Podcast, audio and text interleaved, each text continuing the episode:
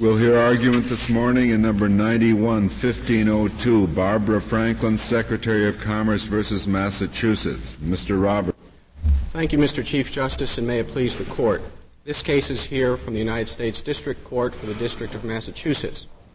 That court ruled that the Secretary of Commerce could, consistent with the Constitution and the Census Act, include federal personnel stationed abroad, primarily servicemen and servicewomen, in the state by state apportionment count on which the allocation of representatives is based.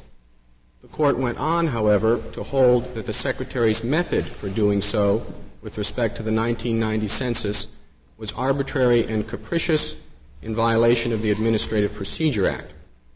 The Secretary relied primarily on home of record data in Defense Department files, as had been done in 1970. Home of record is a serviceman's actual home at time of enlistment, and it's where the military will return him when he is discharged. Based Mr. Roberts, may I interrupt you at this point? I, I, I think you, you've made the point clear, but it, it doesn't seem to be uh, clear throughout the briefs.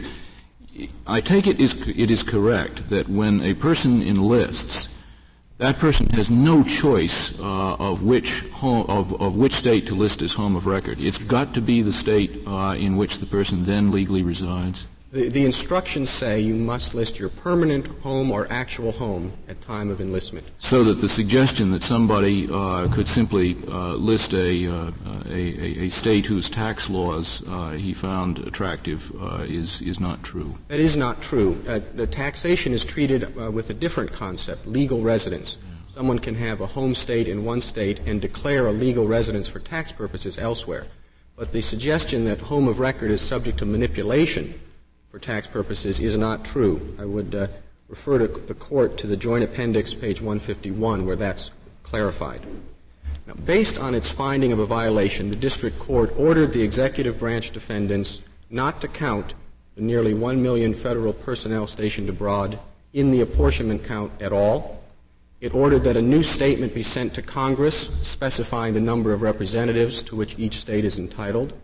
And it ordered the clerk of the House to send to the governors new certificates telling them how many representatives their states were entitled to. If allowed to stand, the decision below will shift a representative from the state of Washington to Massachusetts, only the second time in the 200 year history of the census that any such relief has been ordered. The first time was last fall with the district court's decision in the Montana case, which this court reversed last month. The decision here should meet the same fate. First, because judicial review is unavailable under the APA. Second, even if review is available, the Secretary's decision to allocate personnel abroad to their home of record is not arbitrary and capricious. And third, even if there is a violation of the APA, the appropriate remedy is a remand to the Secretary not judicial reapportionment of the House of Representatives. Mr. Roberts, as I understand the respondents in their briefs, they also make uh, a claim that the Constitution itself is violated. And I suppose that would have to be resolved apart from any APA claim. We believe, Your Honor, that the constitutional claims are also barred by the commitment of this matter to the Secretary's discretion. We recognize that this court in Webster against Doe indicated that there may be a higher level that needs to be shown.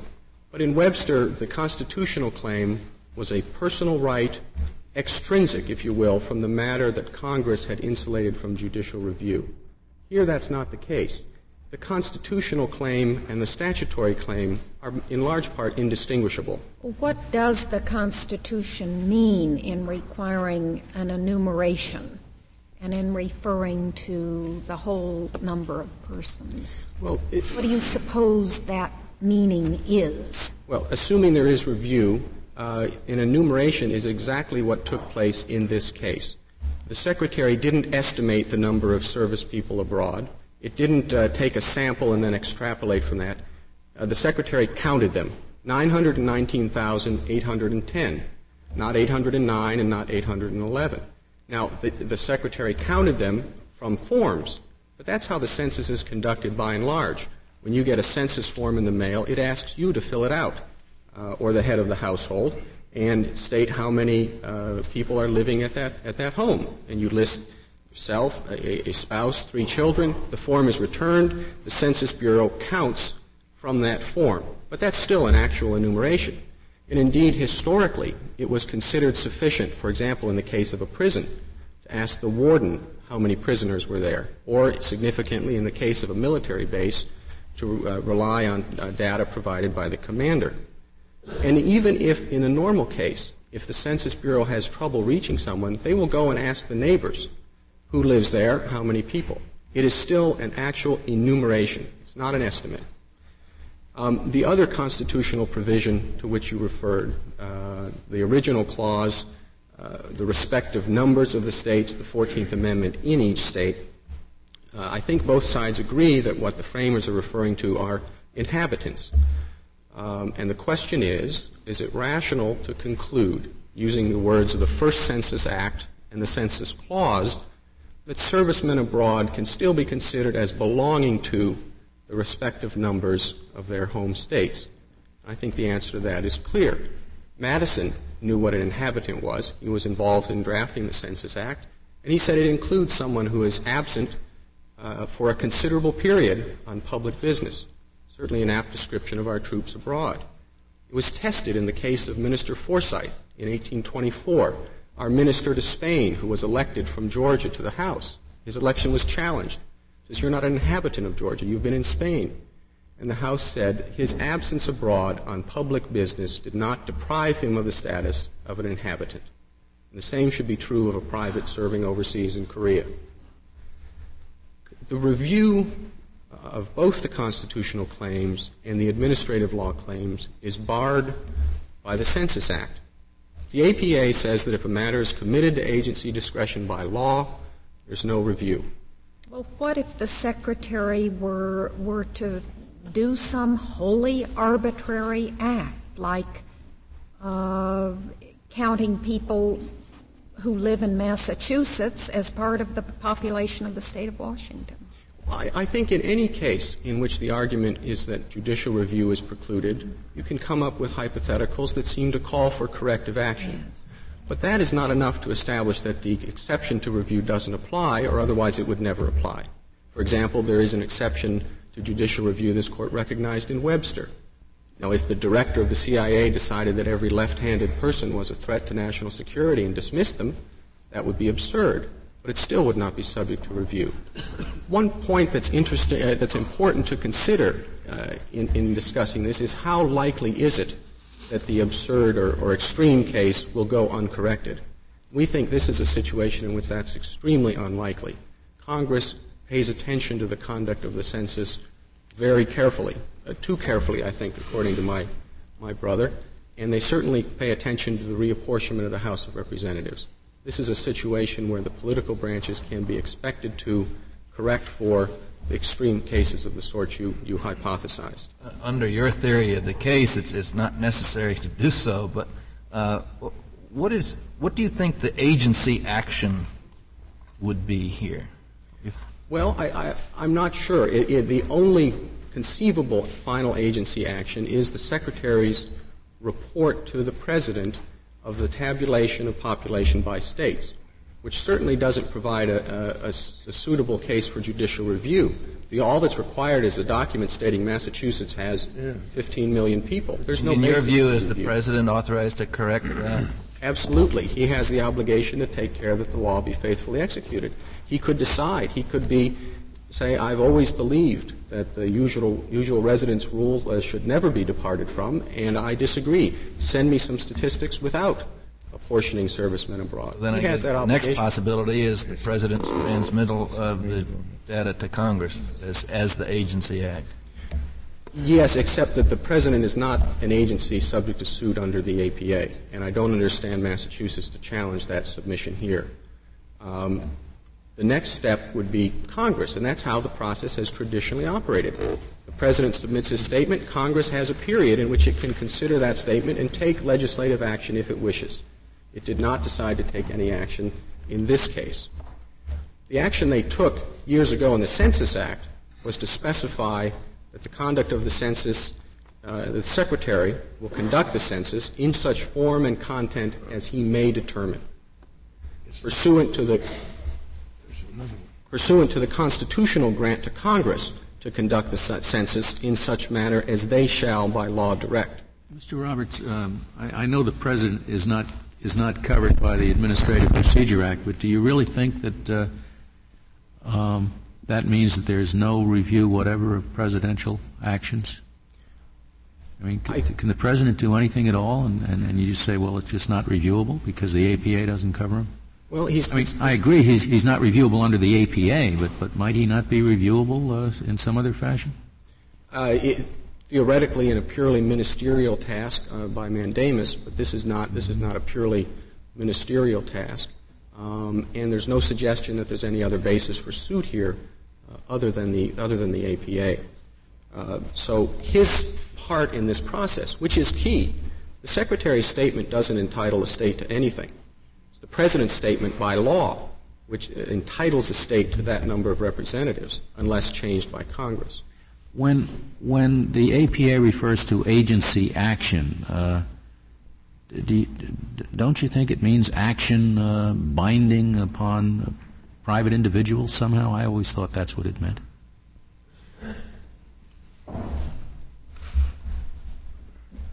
And the mere filing of a report with somebody else, even the filing of a report by the president with Congress, does that constitute agency action? It, not in the sense, for example, as the court discussed in the in the in the Lujan case. Um, it does have to have an effect. And the secretary's report of population doesn't affect legal rights uh, of any individuals or of, or of the states. It is the president's statement that gives the states an entitlement to a certain number of representatives. Um, and yet that is insulated from review under, under the APA. Now, the district. just, I'm a little puzzled by how, how far can the president depart from what the secretary's report would show? Could he just say, I think I'll give Massachusetts three extra seats? He, without any factual basis or anything, just say, I think that's a good state, they ought to have three more seats. The law directs him to apply, of course, a particular mathematical formula to the population figures he receives. But I don't think there is a limit on his exercise of authority to direct the Secretary of Commerce to conduct the census in a particular manner. I, it would be unlawful, maybe not subject to judicial review, but unlawful just to say, these are the figures, they're right, but I'm going to submit a different statement but he can certainly direct the secretary in the conduct of the census. Would he have to remand it in effect to the secretary, or could he say, "Well, I've had somebody over at the FBI making some checks for me, and they tell me there are really more people in Massachusetts, so I'm going to give them an extra state"? I, I think under the law, he is supposed to base his calculation on the figures. But what if he didn't? What if he did what I said? Well, again, the Ma- the, the manner of review is established in the statute. His statement goes to Congress where it stays until Congress, by subsequent statute, changes the entitlement in his statement. That's spelled out in the, in the law. And that indicates that that is the mechanism for review, uh, not judicial review of any of the thousands upon thousands of judgments that went into the uh, uh, underlying census figures. Now, the dis- if, if by law the president's action were final, would that be reviewable? No, it would not, because he's not an agency subject to review under the APA. But the president can't seize the steel mills or withhold tapes either, but his actions are subject to review in those instances. Well, but not pursuant to the Administrative Procedure Act, pursuant to another. Well, but your position, he's not subject to review at all. Well, I think that's right because the statutory scheme, which indicates his statement is to go before Congress. Well, my, hypoth- my hypothetical was that his action was was conclusive. Well, but it is conclusive unless reviewed by Congress. And my, my submission is that by providing for a special mechanism for congressional review, and the historical fact that that is how Congress has reviewed it, indicates an intent to preclude review of that interim, uh, interim step in the transmission process. Now, the district court in this case relied heavily on the usual residence concept for its law to apply. The concept that people should be counted for purposes of the census where they live and sleep most of the time as of census day. Historically, there have been exceptions to that principle time and time again. Boarding school students are not counted where they live and sleep most of the time. They're counted at their family home. Same was true for college students from 1900 to 1940. For six. Well, before you get in, I, I, just, just one more thing about this uh, this series from the census to the president to the Congress. You say if Congress doesn't like what the president gives them, the Congress doesn't have to accept it. Is there any way that Congress can not accept it except by passing a new law? No, the requirement is for them to pass a new law. Both now, houses plus the concurrence of the president. Right. Now that is a way, of course, that Congress can change anything right. uh, by passing a law. However, uh, they have specifically provided in the Census and the, the re- in the Apportionment Act for a mechanism, and it's an historical mechanism, for this to lie uh, in Congress and to be addressed in a particular period so that they can take action. But no, no single House of Congress can just look at this stuff from the President and say this is junk and uh, uh, no, we're, it, it we're not going to proceed on this basis. As the statute says, uh, a subsequent statute uh, it has to be enacted.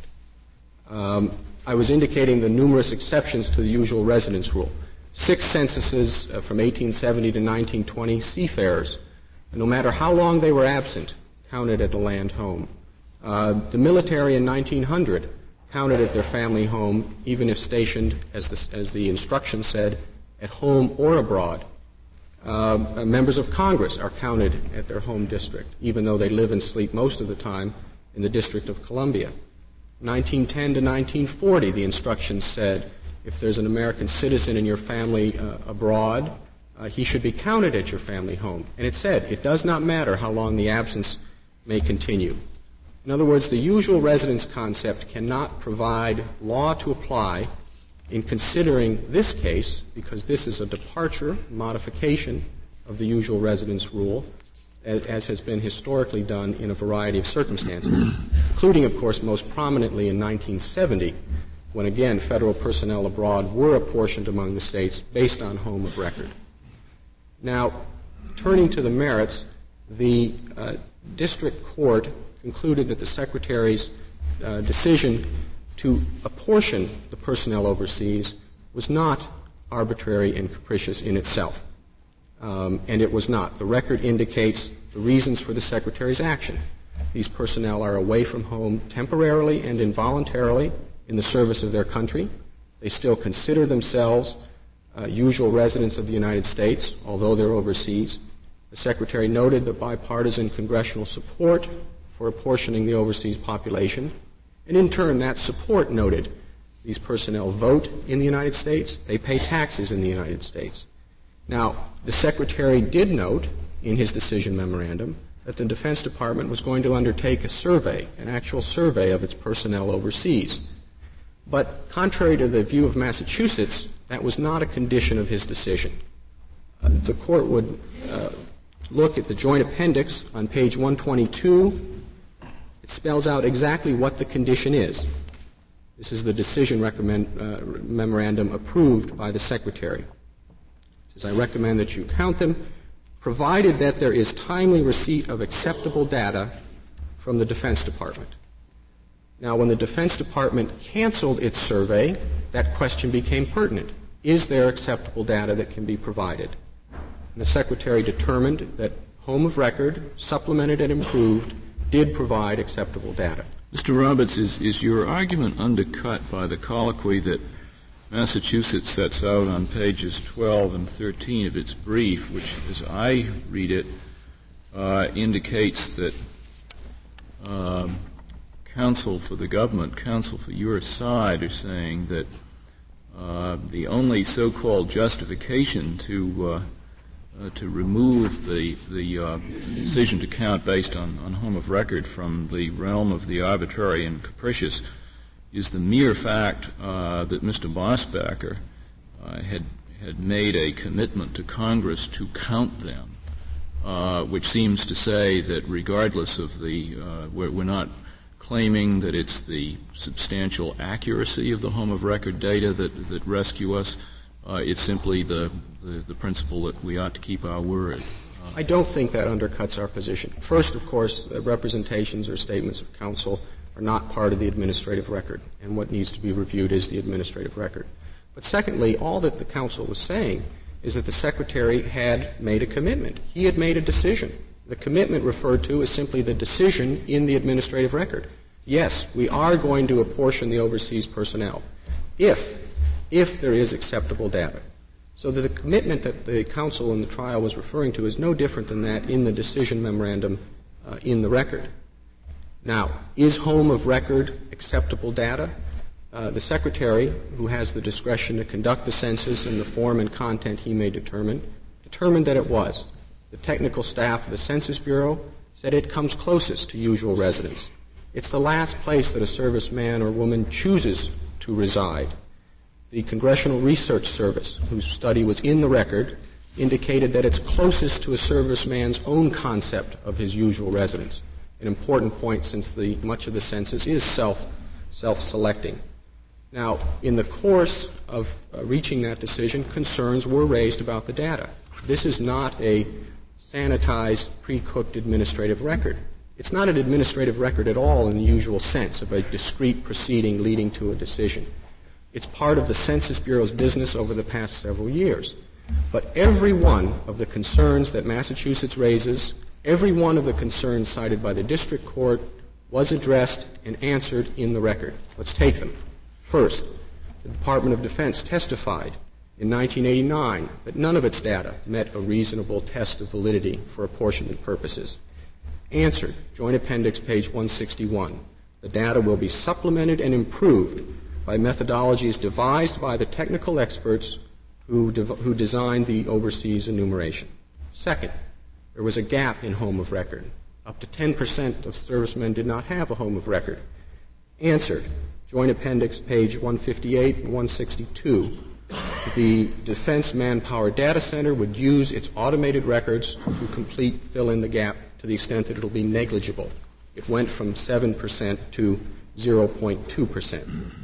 The Census Bureau itself said that the data was of unknown reliability because it could be used to choose a low or no income tax state. Answered, Joint Appendix page 151. It's legal residence that determines where you're taxed, not home of record. The uh, Pentagon uh, opined that last duty station would be closest to the concept of home of record. Answered, Joint Appendix page 162. The Census Bureau disagreed. It noted, for example, if your last duty station was the Pentagon, you would show up as being uh, as living in D.C. when you may have lived in Virginia or Maryland. And finally, the point that we hear most frequently, the Census Bureau itself said that it would be quote arbitrary end quote to rely on the Defense Department data to apportion federal personnel overseas. Uh, answered Joint Appendix page 210. That same study, relying on legal opinions in 1949 and 1969, noted that the decision whether to include federal personnel overseas was discretionary. So they were obviously not using arbitrary in an APA sense, but simply in the general sense that any categorical determination is arbitrary. Now the question is not, Massachusetts may not agree with these answers. The question is not whether they were right or wrong question under this court's precedents, assuming there is judicial review, is whether the relevant concerns were considered and if the Secretary committed a clear error of judgment. The record establishes that the concerns were addressed and were considered, and it seems clear that there was not a clear error of judgment in allocating the personnel overseas to their home of record. If there are no further questions, I'd like to reserve the remainder of my time. I have a lot of time. I have one more question. Uh, when when you say that the president's action is is is it that the president's actions are not reviewable, or that that you simply cannot bring a suit directly against the president?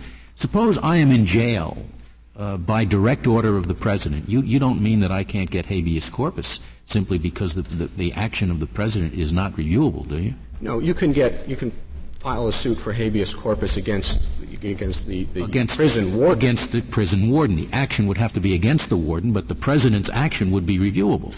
Would be reviewable to the extent it's the it's the warden's action, yes. But the point the only point I'm making is that there is no action against the president under the Administrative Procedure Act. Um, uh, the District uh, of Columbia Court of Appeals, Federal Court of Appeals, held recently, and as I said, I don't understand Massachusetts to challenge that. And since there is no uh, review of the president's action under the APA, there's no review of his action in this case. And since his action is indispensable to harm to Massachusetts, uh, the case is not justiciable. Thank you. Very well, Mr. Roberts. Uh, Mr. Golann, we'll hear from you. Mr. Chief Justice, and may it please the Court, the Secretary has argued that she has virtually unbridled discretion to conduct the decennial census without review by any court. We disagree. The apportionment census is carried out pursuant to specific constitutional and statutory mandates. The Constitution and the statutes which mirror its language require three things of the apportionment census. First, it requires an actual enumeration.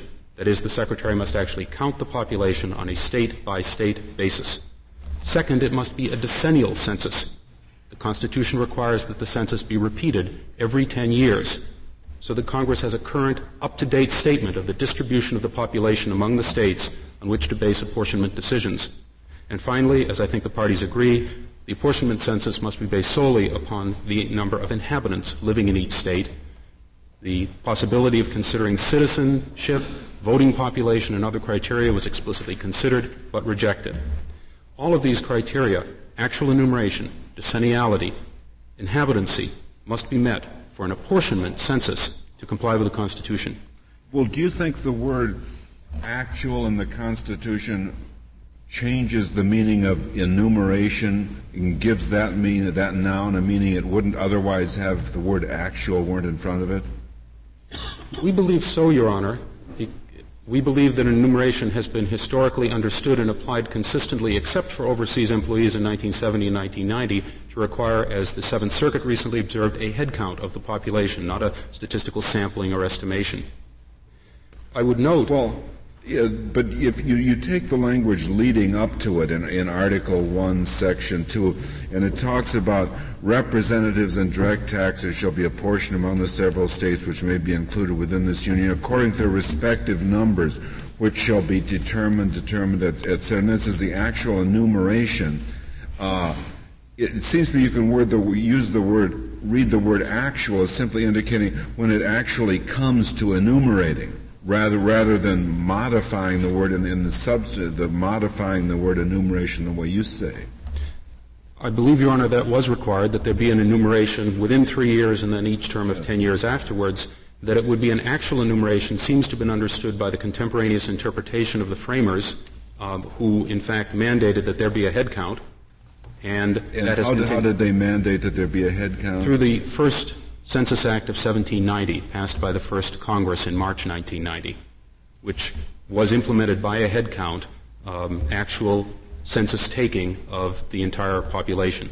And you say because that was the first Congress, they probably reflected what, what, the Constitution intended? We believe so, Your Honor, and we note that that was continued decade after decade. It has been a head count, as the courts of appeal have noted, um, ever since then, except 1970 as to overseas employees and 1990 as to overseas employees. In, in what respect is this not a head count?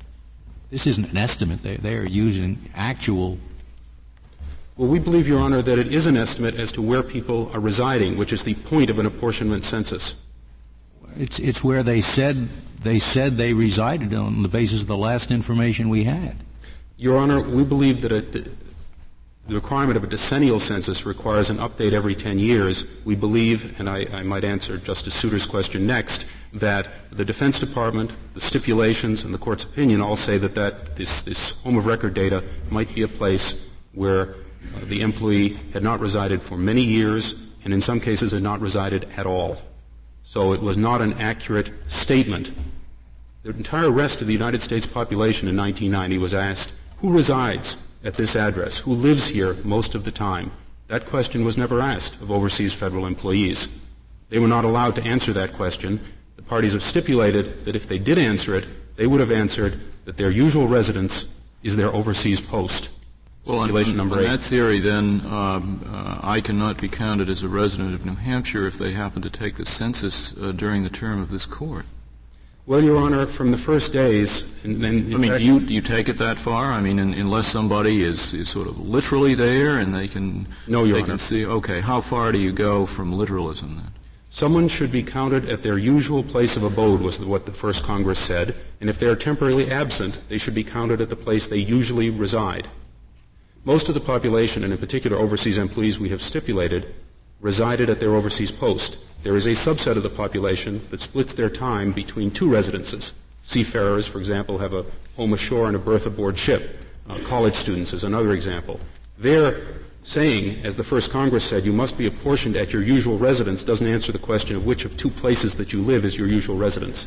That requires line drawing. I would emphasize there was no line drawing in this case. Well, what exactly was it? What, what is the actual language used by the first Congress on which you're relying? Your Honor, I believe that is set forth in the joint appendix. Let me find the quotation. Is that the gray? The gray volume? No, Your Honor. Um, in the joint appendix, I believe there is a direct quotation. Actually, Your Honor, it is also quoted in the lower court's opinion in the jurisdictional statement at 59A, jurisdictional statement appendix, that every person whose usual place of abode shall be in any family on the aforesaid first Monday in August next shall be returned of such family. And below it says, every person occasionally absent, for example, on business with the court, Mr. Justice Souter, at the time of the enumeration shall be returned as belonging to that place in which he usually resides in the United States. So usual residence, the parties have stipulated, has been the guiding principle now for 200 years. And usual residence, we have stipulated, is the place where a person is living and sleeping most of the time. That was, in fact, line one of the census instructions for 1990 as they appear in the joint appendix. But all that, that all depends upon what you mean by occasionally absent. Yeah. That is true, Your Honor. If occasionally absent includes absence of years, uh, then most of the time means most of the time when he's not absent. And that could mean many years ago, couldn't it? Yes, Your Honor. In the age of sail or horse, journeys were, of course, much longer than they are today. Um, the criteria that has been consistently applied is if someone is away on a trip and they haven't established a dwelling anyplace else, then even if they're gone for a long time, they have one dwelling, it is at their home. On the other hand, as we have stipulated, overseas employees had a dwelling, a place where they usually resided, and it was their overseas post. That is why, for example, the domestic military are counted where they are. What, why the, is their overseas post their dwelling any more than the Spanish ambassador's residence was his dwelling? I don't understand why that's the dwelling. First, Your Honor. They're assigned there, just as the Spanish ambassador is assigned there. They have to be there, and, and when they're out of the Army, they expect to go back to where they reside, to New Hampshire or wherever. First, Your Honor, because that is where they're living and sleeping most of the time. Secondly, because we have stipulated that that is their dwelling. As to ambassadors, there is a special term of art. The actual ambassador residence is deemed to be territory of the United States, just as the French ambassador's residence here is deemed to be territory of uh, France. Oh, so all we have to do is call U.S. bases abroad. We can deem them to be territory of the United States, and you'll be happy. No, Your Honor, because I believe that would violate the guiding principle of usual residence. That's a fiction. Surely it has nothing to do with the meaning also, of the Constitution. Uh, we, we, we grant certiorari in cases to review undecided questions of law. We don't regard ourselves as bound by any sort of a stipulation that could, that could affect a question of law.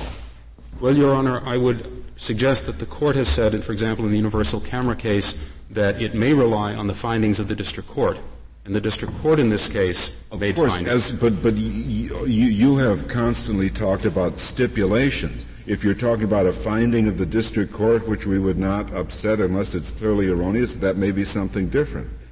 Excuse me, Mr. Chief Justice. The reason that I referred to it is because it is the facts which the Justice Department and the Massachusetts Attorney General agreed would provide a record for the court to make a decision, and so we have relied on them. Some of those stipulations differ, for example, from some of the statements in the briefs, and so we would ask the court to at least review the stipulations which we submitted as the basis for decision in this case. We jointly submitted. Um, let me. May I ask one other question about the 1790 Act? It doesn't just say the place in which he usually resides; it's the place in which he usually resides in the United States. That's You're correct, Your that Honor. Language applies even though he doesn't usually reside in the United States. Your Honor, I would suggest that if someone is absent on a journey, as I'm in Washington today, and if it were the census date today, my usual residence is in Massachusetts. Right. But if I am living abroad, I've rented out my home or sold my home. I understand and I your argument, but I just don't think it's supported by the language usually resides in the United States. Well, Your Honor, I believe that this was designed for people who are occasionally absent on a journey, and that is the way it has been interpreted for 200 years. That is the way, for example, the Census Bureau interpreted it in 1990 in its official instructions, where it said that you should count people that are usually living in the residence, but not people that are temporarily away on a journey, on a vacation, in the hospital, on a business trip. That has been the consistent interpretation of this usually uh, occasionally absent language. The issue is whether or not they establish a dwelling at the place where they travel on their journey and give up their dwelling where they were living before. Let me note that there's also statutory law to apply in this case for purposes of reviewability. Constitutional language is mirrored in statutes. The Apportionment Act particularly requires that there be a census, it be carried out on a decennial basis, and that, quote, it provide, quote, a statement showing the whole number of persons in each state, end quote, mirroring the language of the 14th Amendment. Now, I should note that the lower court never actually ruled on the constitutional issue or the statutory issue because it found the Secretary's action arbitrary and capricious. The final decree contains no finding on a ruling as to constitutionality. In 1990, the entire resident population of the United States, including the domestic military, I might add, was apportioned based on questionnaires asking them, where do you live most of the time? Overseas federal employees were not apportioned on a basis consistent with the entire rest of the United States population. Instead, they were apportioned to states based on this home of record file data. As noted, the Census Bureau concluded in 1987 when formulating official rules for the census that using file data would be, quote, arbitrary, unquote. And the Department of Defense said in 1989 to Congress that neither home of record nor any of its other file data, quote, meets a reasonable test of validity for apportionment purposes. The problems with home of record, which were identified by the lower court, are also what create the constitutional violation in this case. Home of record is the state listed, for whatever motive, by an employee when he or she first enters the military. The Department of Defense prohibits the employee from ever changing their home of record while they remain in service, regardless of how their family circumstances, personal circumstances may change. The data may be years or decades old, much more than 10 years old. The Department of Defense testified to Congress in August 1, 1989, that the home of record may be a place where the employee lived many years ago, and in some cases a place where the employee never lived at all. And that was the, the testimony of the Department of Defense. Mr. Roberts is correct as to the rule that was, the question that was asked, but the answers, as the Department of Defense testified, varied quite a bit, and people were apportioned where they had never lived. When the secretary decided to change historic practice and apportion, excuse me, and, and you say that's not uh, that's not constitutional. That that is not constitutional. That's uh, correct, Your Honor. Because I've never lived there. So, suppose I'm a I'm a college student and my parents move their their residence while I am in college, and right after college I uh, I I go uh, abroad uh, for several years and I list my residence as my parents' new residence. Is that is, is that unconstitutional? Could could I not be allocated to that new residence? Although I've never lived there. I understand, Your Honor. The test of inhabitancy is where you live and sleep most of the time. Where that student in your hypothetical had never lived or slept at that place, might intend to reside there in the future, but had not ever resided there and was not residing there on the census date, so he could not be apportioned to that state under the test set forth by the Census Bureau. Mm. I might note that when the Secretary did decide for the first, second time to apportion overseas employees back to states, his sole factual basis for doing so was the Department of Defense promised an actual enumeration. But the Department of Defense canceled that promise. At that point, the lower court said the Secretary had a legal obligation to at least consider an important alternative. The alternative that requirement, rather, the court said, comes from this court's decision in motor vehicle manufacturers, from both the majority and concurring opinions. The primary important alternative that the court said the secretary ought to have considered was returning to the historic practice, which was to count overseas employees as Americans but not apportion them back to states where they were not living. Secretary did not consider any alternatives. As indicated, he treated the issue as solely one of choosing among three kinds of file data all of which had been condemned by both the Census Bureau and the Department of Defense within the last year or two. the lower court properly held. But are you saying that the three, I would call three alternatives, are not three alternatives? Well, they are three alternatives, but they, Your Honor, but they miss one very important alternative, which is not to use file data at all. under the under the uh, seatbelt cases is is not to consider an alternative, but to consider all alternatives, or at least all the important alternatives. And the obvious other alternative was returning to the historic practice, which was, as I say, to count them as Americans. In fact, apportion them the same way as the domestic military, where they were living on the date of the census, and not where they had lived years or decades before. Lower court concluded that this complete and unexplained failure to consider an important alternative violated the standard of motor vehicle manufacturers and was arbitrary and capricious.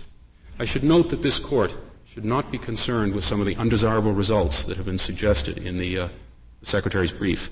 For example, that every state will file suit in every decennial census if, or nearly all the states, if this decision were upheld. The key to this case is that Washington received the 435th and last seat awarded in the apportionment. Massachusetts would have received the 436th seat. As a result, Massachusetts, but no other state, was able to show causation and standing resulting from this reversal of historic practice. In any particular decade, there might be a handful of states close enough to qualifying for that last seat awarded to be able to make out standing to sue. We would also argue but, that. Uh, Mr. Gahn, how about any number of other entities such as counties or school districts which may depend on census data for, for federal funding? I mean, I don't think it would have to just be a controversy over the apportionment of seats. Mr. Chief Justice, um, we would um, emphasize that this case involves only the constitutional apportionment census. It is true that the Secretary conducts many other censuses, for example, for federal funds. He does not apply the apportionment standards to those censuses, nor need he. For example, in 1970, when overseas employees were apportioned back for state apportionment purposes, their numbers were not included in the federal figures used to allocate aid to municipalities. We see no reason why the Secretary would have to do that for the non-constitutional, entirely discretionary. Can, can we reasonably differentiate, though, the kind of census you're talking about from the other kinds of census that these other other groups, you know, justifiably rely on? I believe so, Your Honor. And the reason is that the Apportionment Act, which contains the three standards I've articulated, only applies to the apportionment census.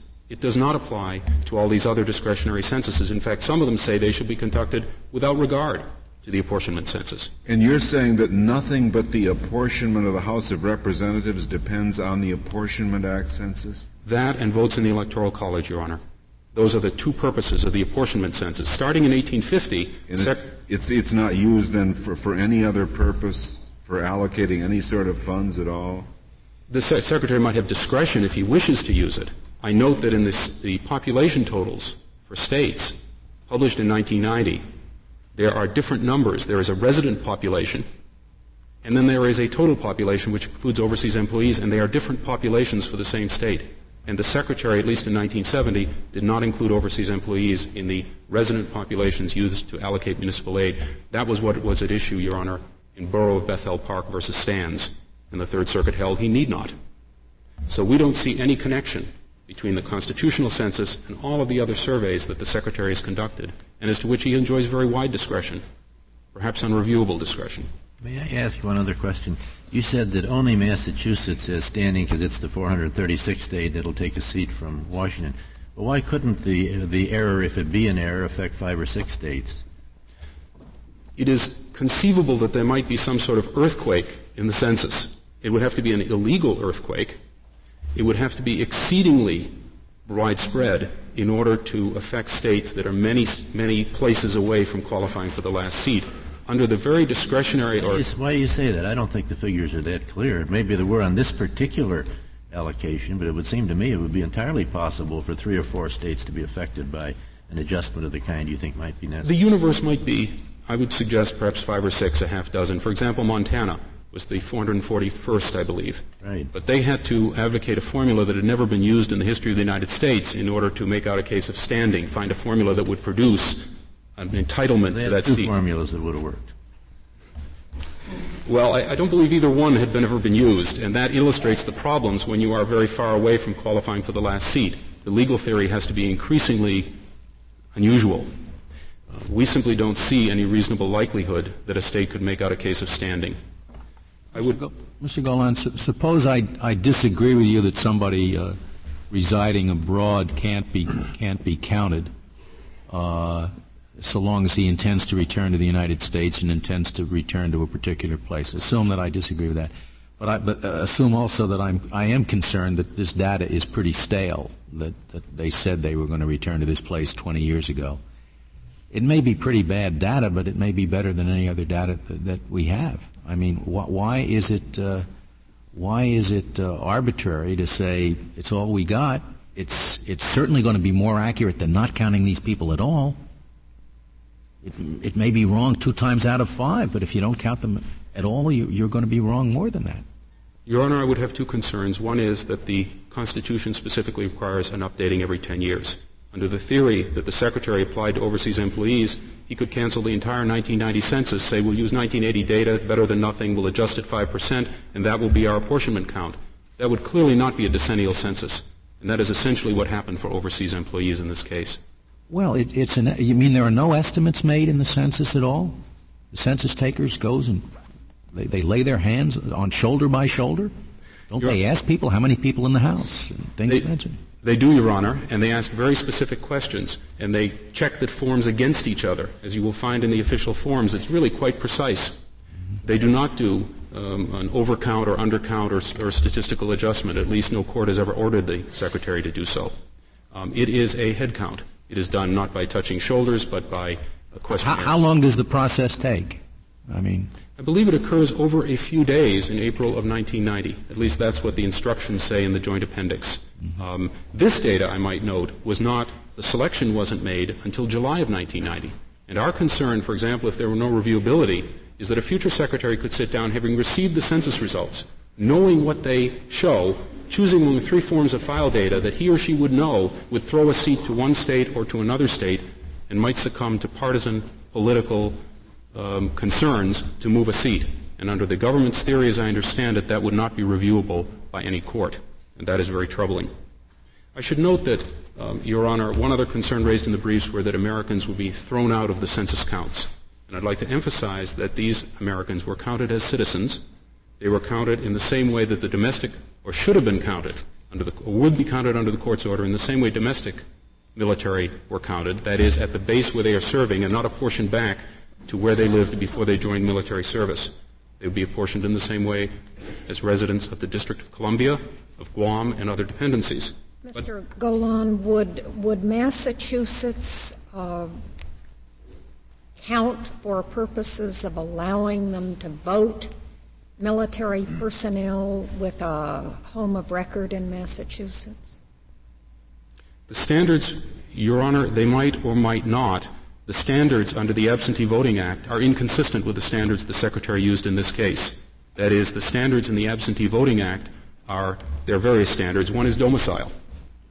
And so it is quite possible, and we think undoubted, that some people were apportioned to states different than the states in which they had voted and elected but to vote. Also, I suppose, true that some people with a home of record in Massachusetts would be allowed to vote there.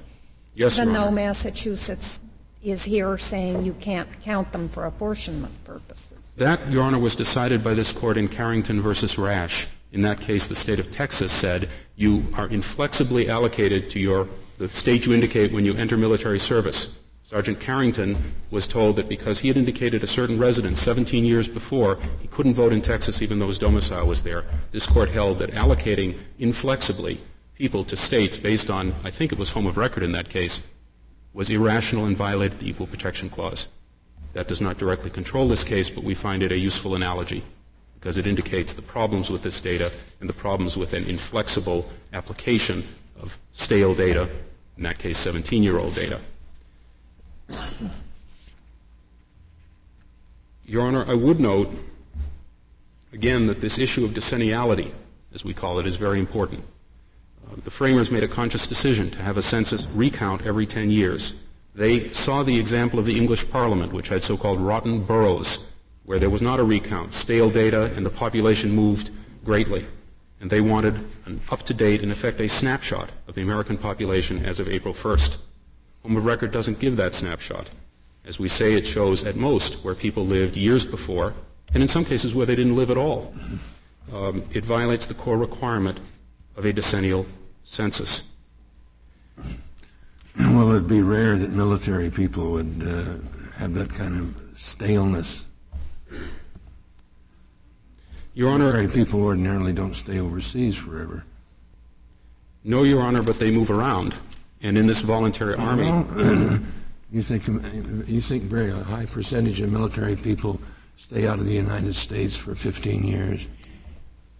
No, but they move. They may, they move from one. All right, they may move around overseas, but how long do you think they, on the average, they would be overseas out of this country? Your Honor, I don't know, and I'd have to refer to personal experience, well, which I don't wish to. When they come back, when they come back, uh, they're going to be counted where they live. That's right. If they are, there won't be any longer any problem about them. But when they're overseas uh, for four years, what's wrong with a home of record? Hmm. The problem with home of record certainly is, it won't be staleness, will it?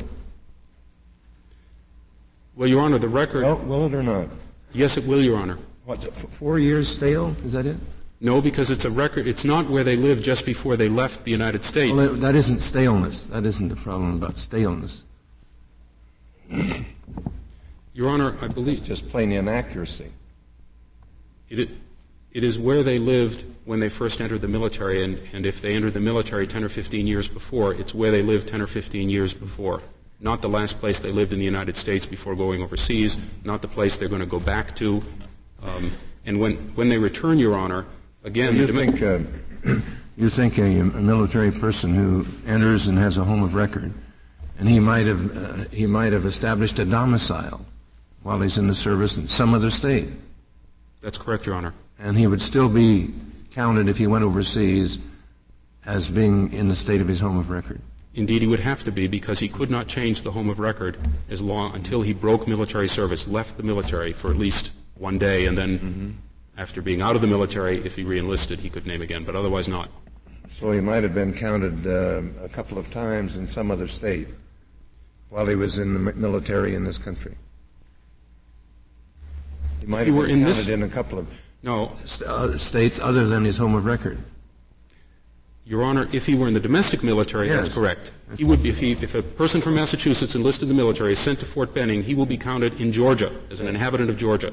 If he's sent to Wiesbaden, Germany, under this ruling, he's counted to his home of record. If it's Massachusetts, it's Massachusetts. If he decided he wanted to move to Hawaii when he left the service, it would be Hawaii, whatever he listed, and he could not change it. I should, in, I, I will simply state in conclusion that there are really two ways to look at this case. The Secretary argues that this is a mere choice of data. That court accepts this characterization, it should find for the Secretary. We believe this case arises from constitutional and statutory claims that involve issues of enumeration, decenniality, and inhabitancy, none of which were satisfied by the use of stale and outdated file data. We also believe, as the lower court found, that the Secretary refused to consider important alternatives, such as returning to historic practice. These troops should have been counted the same way the domestic military were counted. They should have been counted where they were, where they were living, and not in states which they weren't residing. If there are no further questions, Mr. Chief Justice, we submit. What, what if I think they should have been counted where, where, where they intended to reside when they came back to the United States? Then, then what should the Secretary have done? He should not have used home of record data I know that. He should have enumerated I, them. I know you believe that. What do yes. you believe he should have done? He should have conducted an actual enumeration and asked the question Your Honor posed, where do you plan to live when you come back? And what if there was no time to do that? There is no time now. In that case, they should not be counted or not apportioned back to states at all. At all. Why, why is that preferable? That is preferable because the decennial census is a snapshot, and a snapshot of the population on April 1990 and that didn't happen. That Why is that snapshot closer to in focus than the snapshot of using stale data, but at least some data? Because, for one thing, it involves the problem, and this was uh, the reason for some other variations from usual residence, of, sta- of double counting. People would be counted one place in 1990, they'd be counted a different place in 1992, and that would be one problem. The other problem, I believe, Your Honor, would be that as a practical matter it couldn't happen. You will note in the record that when the Secretary did conduct a minor enumeration of 60,000 civilian employees, only 20% of them ever returned their questionnaires. Now that they have left the military, in Your Honor's hypothetical, I suspect the response rate will be so low that it will simply not be an enumeration. So that no data except that gathered on a, essentially a, account made at least 10, every 10 years will ever suffice on your theory? That is correct, Your Honor. That is to us the meaning of a decennial census. Thank you, Mr. Golann. Mr. Roberts, you have five minutes remaining. Thank you, Mr. Chief Justice. One reason the court should be hesitant to conclude that judicial review is available uh, is the consequences. My brother says it's not going to be a big problem. It's always just going to be between number 435 and number 436. That's not true at all. If your state is number 440 on the list, and you look and you see if the undercount litigation comes out one way, you move up to 438. And then if litigation about how foreign personnel should be counted moves you up to 436. And then you need to look very carefully at how many boarding schools you have in your state to see if there are enough of those. That's a departure from the usual residence rule. to bring you up to 435, you have to file that lawsuit. Even though another state the same day is going to file a lawsuit against the secretary for not counting uh, American citizens employed by private companies abroad, and that'll lower you down again. And all of this litigation is going to be going on while the states are redistricting, while candidates are considering, considering whether to run, uh, while primaries are taking place. The point is that the conduct of the census and the reapportionment is not suited to a case by case judicial review of each one of the thousands upon thousands of judgment calls that go into the census. That's particularly true when you consider that it's done in a limited time and on a limited budget. The district court looked at one decision, how to allocate federal personnel overseas, and concluded that an actual survey would have led to more accurate data. That may or may not be true. The record is unclear on that. But even assuming it's true, it would have led to more accurate data only at a great increase in cost. The Secretary determined that the additional accuracy, if any, was not worth the cost. Do, we, do, do you think, Mr. Roberts, do you think we have to uh, uh, vote uh, this method of uh, enumeration up or down to decide this case? I, absolutely not. I think the court should conclude that the decision of the Secretary is committed to his discretion by law and therefore not subject to judicial. Oh, yeah, but what if we don't agree with that? then you couldn't we say couldn't couldn't we decide this case by saying that well it may be it may be all right, but the secretary uh, has not done a very good job of telling us why. Well, if and then we would just send it back. Well, if you agree, if, if that is your view, you should still reverse because this matter was not oh, remanded to the secretary. Yes, all right, all right. I know. I, there, you, I know the United States position is there was a wrong remedy. Correct. And it should have been remanded. But we could remand without deciding whether the well whether th- this home of record uh, uh, approach is uh, correct. You could remand to the secretary. Yes, yes, yes exactly. of course. Um, but that is not what the district court did. And if you disagree I, with I, us, I understand that. I take it you wouldn't be satisfied if we just did that. You, would rather have some other decision than just. Yes, we, we wouldn't consider that a resounding victory. Uh, we would uh, uh, we believe that the matter is not subject uh, to judicial review. Um, the point I was, was making on the cost is there's no standard, there are no standards for a judge to decide is this additional accuracy worth the cost, particularly since the additional funds that would be devoted would be taken from some other enumeration task, say an effort to increase the count of the homeless or migrant workers. District court's in no position to decide whether the increase in accuracy of the overseas count uh, is more important than the decrease in the accuracy of the count of migrant workers. Now, Massachusetts has no trouble treating these servicemen and women overseas as its own when it comes to taxing them. And they don't say you have to have a residence here before we can tax you. And it does allow them to vote. They also should be permitted to be counted for purposes of the census. I think Mr. Golann is saying uh, inaccuracy in not counting is okay. When, when, if you don't want to spend money, you don't count.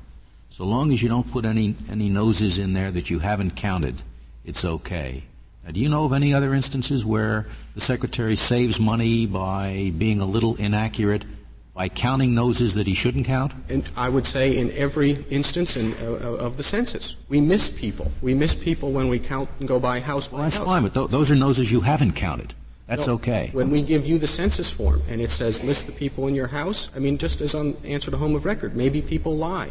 They say, I've got uh, four children. Or maybe they list, I've got four children, including one who's off at college, even though the rules say that person shouldn't be counted. There is inaccuracy in, inherent uh, in a census of 250 million people. The secretary does his best, her best, to, to eliminate the inaccuracy, but is it a better thing if there, let's say, an inaccuracy of 4% on the home of record data?